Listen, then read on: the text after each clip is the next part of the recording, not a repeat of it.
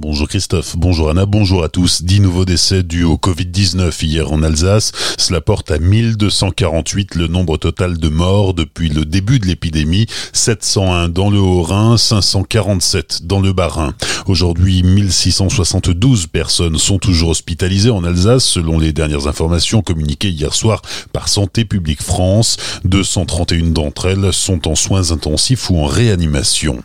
L'archevêque de Strasbourg appelle les chrétiens à une obéissance intelligente et responsable. Dans un communiqué, Monseigneur Luc Ravel dit s'associer à la déclaration de l'épiscopat français entre regret de ne pas pouvoir organiser de culte et obéissance aux autorités françaises.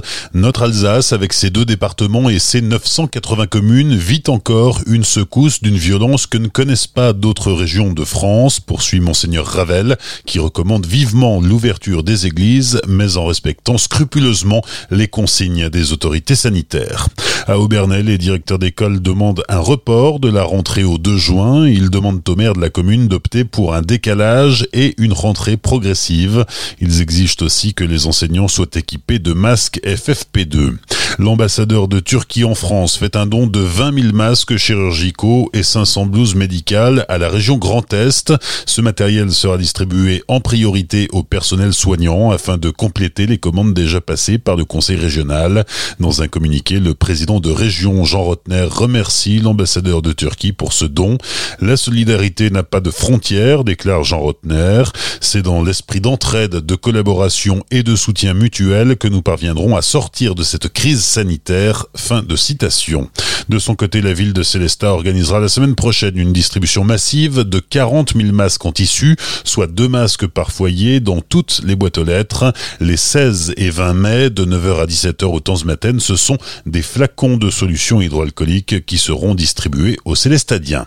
Un buzz sur les réseaux sociaux pour soutenir le commerce local à Célestat. Sur la page Facebook Célestat Sortie et Commerce, vous pourrez visionner deux clips mobilisant de nombreux acteurs économiques de Célestat autour de ce thème.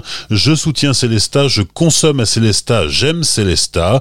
Les explications de Florian Meyer, l'un des modérateurs de cette page Facebook.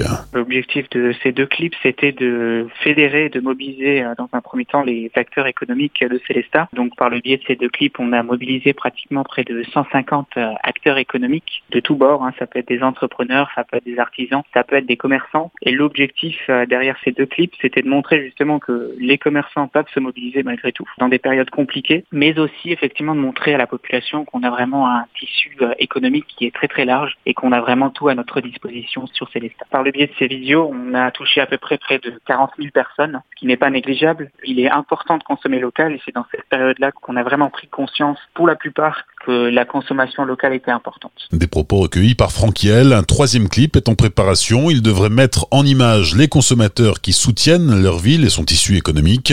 Si vous souhaitez figurer dans ce nouveau clip, envoyez vos photos via la page Facebook du groupe avant jeudi 7 mai. Le clip sera mis en ligne vendredi 8 mai. L'intégralité de l'entretien est à retrouver sur le site azur-fm.com. Enfin, Colmar, le bus des Gilets jaunes commence à devenir encombrant, acheté à l'origine pour servir de QG mobile. Il n'est finalement sorti qu'une seule fois, le 16 novembre dernier, pour fêter l'anniversaire du mouvement.